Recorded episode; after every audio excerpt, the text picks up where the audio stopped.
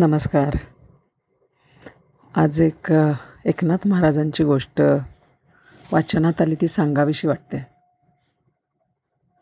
एकनाथ महाराज नेहमी आंघोळीला नदीवर जात असत. एकदा काय झालं ते नदीवर गेले असेच आंघोळीला छातीपर्यंत पाण्यात उतरले आणि सूर्याला अर्घ्य दिलं. अर्घ्य देऊन झाल्यावर निघाले तेवढ्यात त्यांच्या लक्षात आलं की पाण्यामध्ये काहीतरी असं तडफड तडफड होती आहे त्यांनी नीट पाहिलं. त्यांना एक विंचू दिसला. पाण्यात पडला होता. विंचू काही पाण्यामध्ये पोहू शकत नाही. तो पाण्यामध्ये बुडत होता आणि जीव वाचवण्यासाठी इकडे तिकडे नुसतं धडपड धडपड धडपड करत होता. महाराज म्हणजे काय? एकदम दयेचा सागर. त्यांचं मन द्रवलं आणि त्यांनी विंचवाला वाचवण्यासाठी आपल्या हाताच हातच पुढे केला. विंचू तळ हातावर चढला आणि त्याला नदीच्या बाहेर फेकण्याचा त्यांनी प्रयत्न केला. काय होणार? विंचू घाबरला आणि त्यांनी त्यांच्या तळहाताला दंश केला. दंश केल्यानंतर त्यांच्या हातनं तो पडला खाली पाण्यामध्ये. पाण्यात पडल्यावर पुन्हा त्याचं धडपड सुरू झाली. पुन्हा महाराजांनी त्याला हातावर घेतलं. पुन्हा त्यांनी दंश के दंश केला.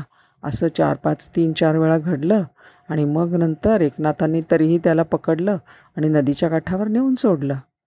आता एवढ्या वेळा दंश हातावर केल्यामुळे हात त्यांचा अर्थातच खूप झोंबत होता. फार त्यांना वेदना होत होत्या.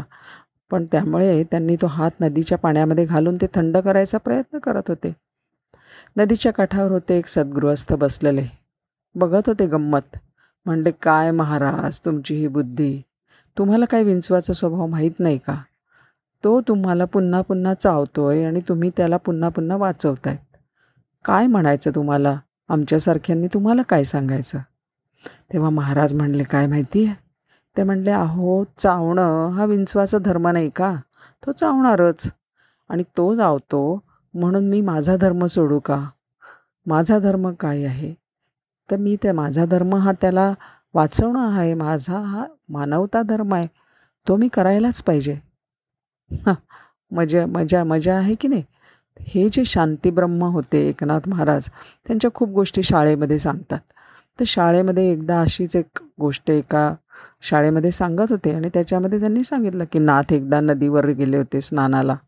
आणि स्नान करून ते बाहेर येताना एक यवन त्यांच्या अंगावर थुंकला. महाराज परत गेले त्यांनी बुडी मारली. परत त्या थुंकला. असं त्यांनी एकशे आठ वेळा केलं. महाराजांनी त्याला ना शिव्या दिल्या ना शाप दिले. अत्यंत क्षमाशील ते. प्रेमाने वागले.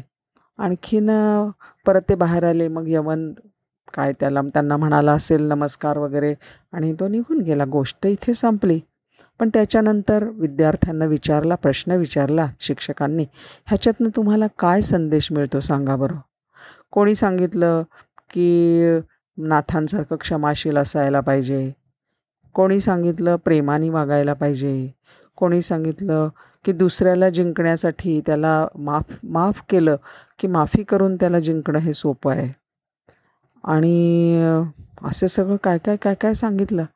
पण त्यांच्यातला एक विद्यार्थी मात्र उठला आणि तो म्हणला की गुरुजी हे निद्रिस्त समाजा समाजाचं लक्षण आहे बरं का? तो ज्या वेळेला यवन महाराजांच्या अंगावर थुंकत होता एका संत माणसावर थुंकत होता त्यावेळेला सगळे बाजूचे लोक तिकडे येऊन जमा झाले होते आणि बघत होते. इतके निद्रिस्त एवढे निष्क्रिय. त्यांनी का नाही विरोध केला त्याला? त्यांनी विरोध करायला पाहिजे होता. एक वेळेला जर का त्यांनी त्या यवनाला चोप दिला होता ती एवढी माणसं होती. त्यांनी जर का चोप दिला असता तर त्याला हिंमत झाली असती का पुढच्या वेळेला? महाराजांवर थुंकायचा. आणि अर्थातच हे एवढं बाणेदार उत्तर देणारे विद्यार्थी कोण होते माहिती आहे त्यांचं नाव विनायक दामोदर सावरकर. तर गोष्ट आहे हे ज्याच्या त्याच्या धर्माचं आहे.